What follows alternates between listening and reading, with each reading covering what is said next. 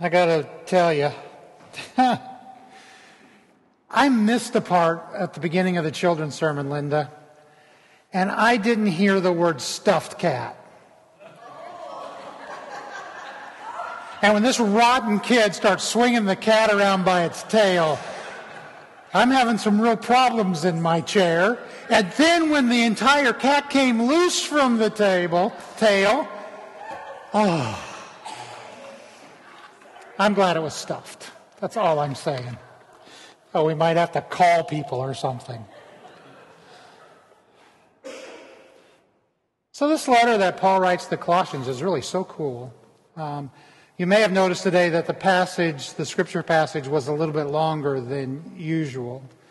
Normally, if I was preaching out of this length of passage, I would just pick a section to be read, so it wouldn't be as many verses.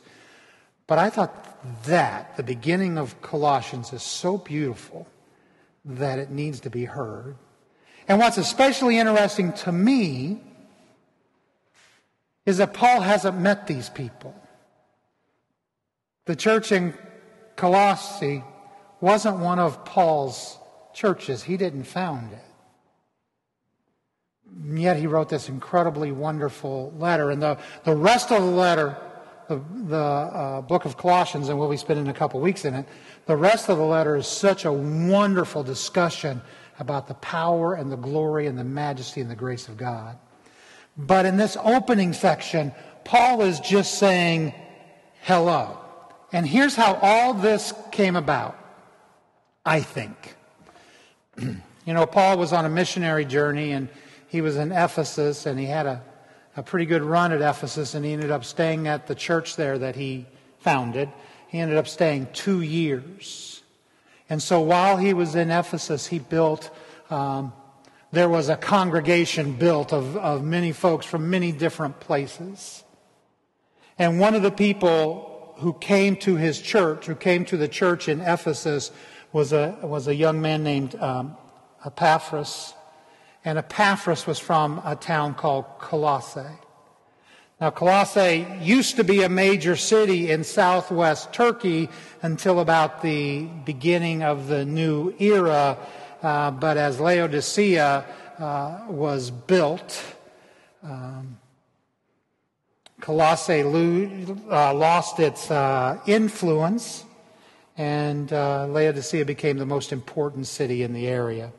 Colossae was on the decline, which meant the population was growing smaller and jobs were fewer, and folks were leaving to look for places to work. Perhaps this is why Epaphras is in Ephesus, looking for work. But while he is in Ephesus, he comes upon this group of people, these believers, who are a church. There's no real reason to believe that they have a church building with a steeple and a cross that attracted him. My guess would be that Epaphras, in his everyday dealings with people, came upon somebody who said to him, You need to come visit uh, where, where we worship together. I think it'd be really meaningful to you. This guy who preaches there, Paul, he's really good, but the message about Jesus is so powerful and transforming. So, Epaphras, we invite you to come. I'd love for you to come. And Epaphras went. And he listened to Paul preach. And he went back and he listened to Paul preach. He was there perhaps one particular Sunday when they celebrated the love feast and celebrated communion together. And somewhere in the midst of Epaphras going to the church in, in Ephesus, Epaphras said yes to Jesus and became a follower of Christ. He was in Ephesus for a bit longer, but then he went back home to Colossae. And when he went back home, Colossae was a primarily 95% Gentile city.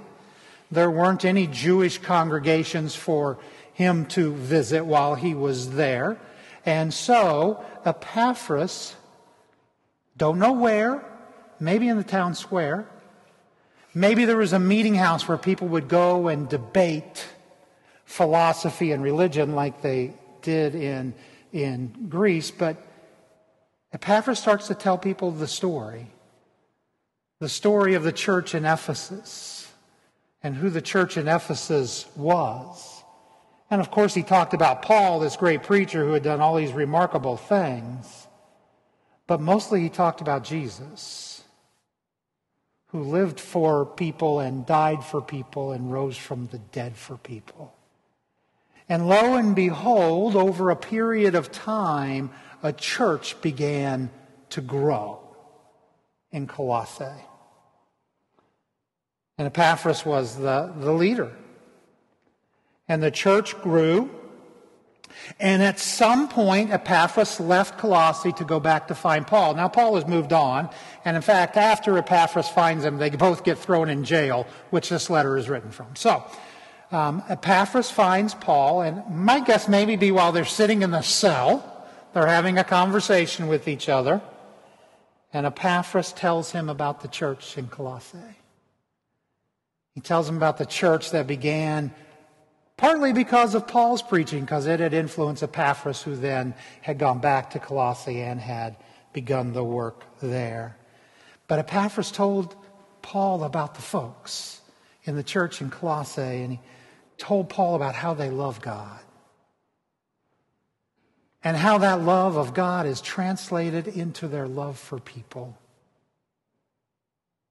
He told Paul about how the people in Colossae served Jesus by serving the community. That people in Colossae knew who the Christians were because of the good things they did. Epaphras told Paul about an energized church, active on every realm. He talked about their faithfulness and their kindness and their prayer lives. He talked about their openness to the leading of the Spirit each and every day as God was leading the church in Colossae in remarkable ways. I have a guess, and I'm not sure this is true, but I have a guess that Epaphras actually encouraged Paul to write the letter. I'm thinking Epaphras said, Boy, would they get a kick out of getting a letter from the Apostle Paul. You have had been such an influence in their life, and they've never met you, but to get a letter from you would mean so much to them.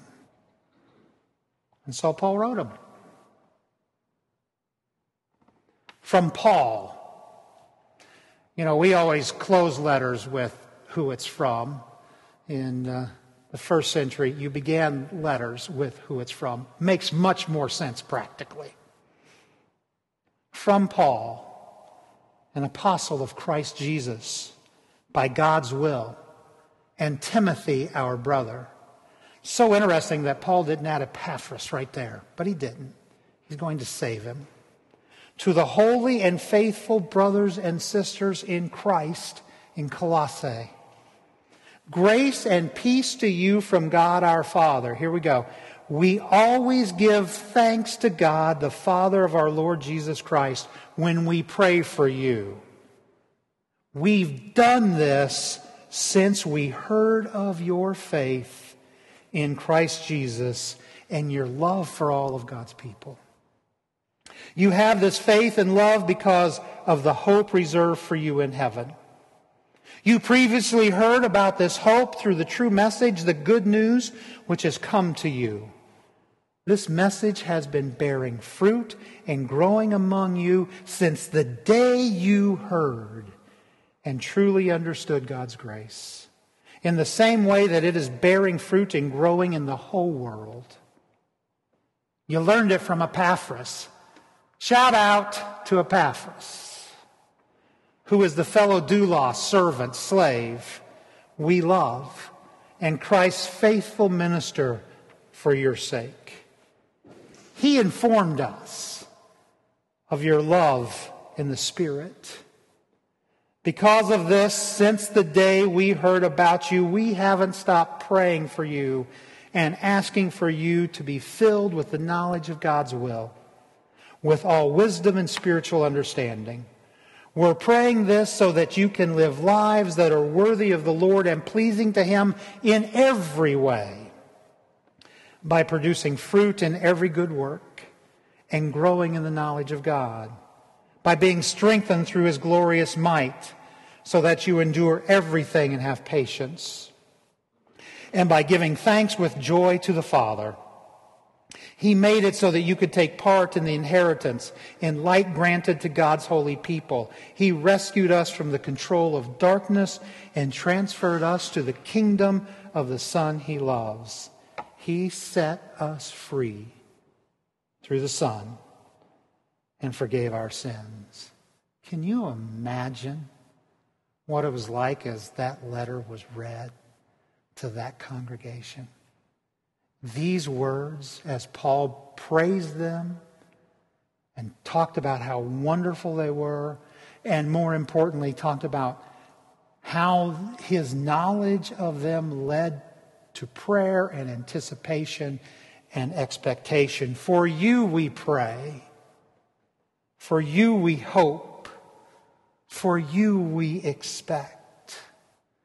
As I look at these 14 verses, there are two things that just really jump out at me. And the first is this is what community looks like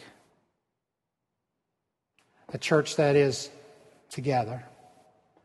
Not a church that was founded by some superstar preacher, but a church that was founded by, by a guy who had been touched by God, who had the story of grace to share, and who shared it.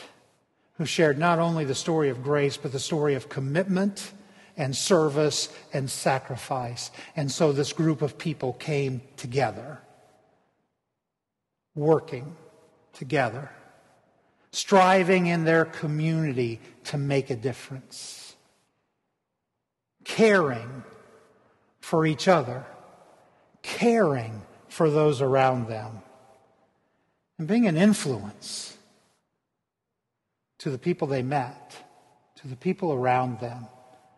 This is the story of a church that is community. Dr. King spoke eloquently of the beloved community wherein we are all significant and we are all interwoven parts of the kingdom of God. When I read this opening to this letter, I hear the letter being addressed to this wonderful, wonderful community. And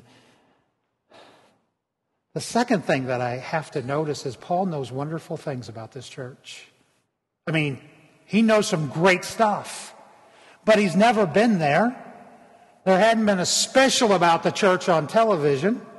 The local newspaper hadn't written an article about this church. Paul knows all these wonderful things about this church. How? Epaphras told him.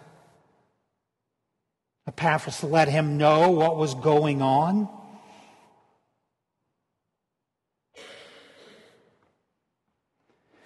Can I be honest? How long have I been doing ministry, Judy? 110 years? All my life, I have listened to people complain about their church. Now, not necessarily the church that I'm pastoring. Don't hear me wrong. They don't do that. They complain about that to somebody else.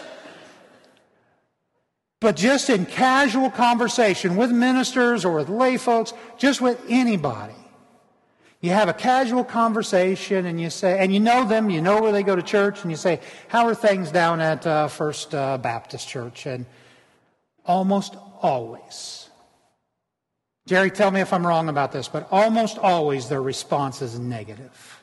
They're always looking at the bad things that are going on in their congregation. It might be pastor problems, and let's face it, we cause them. It might be congregation problems. It might be changes that are taking place within uh, the community. It might be that the, that the church isn't able to do this or that, but people just complain about the church. Sometimes there's excitement, but usually what people have to talk about when they talk about their church is what's wrong with it. Hmm. Let's think about how that works. What the church wants to do is grow and attract people. And it wants people to, to be excited about what's going on within the congregation. And it wants to take the message of the good news of Jesus Christ out of the doors and into the community. But how do we do that when it's all negative voices that are heard? How does that happen? Here's what I'm hearing as I hear Paul talk about how he knows about the church in Colossae. I'm hearing we can be positive voices. When we have the opportunity to talk about our faith, to talk about our church, to talk about one another, we can be positive voices for the church and for the kingdom because God is building community within us. Let's share the good news. Amen.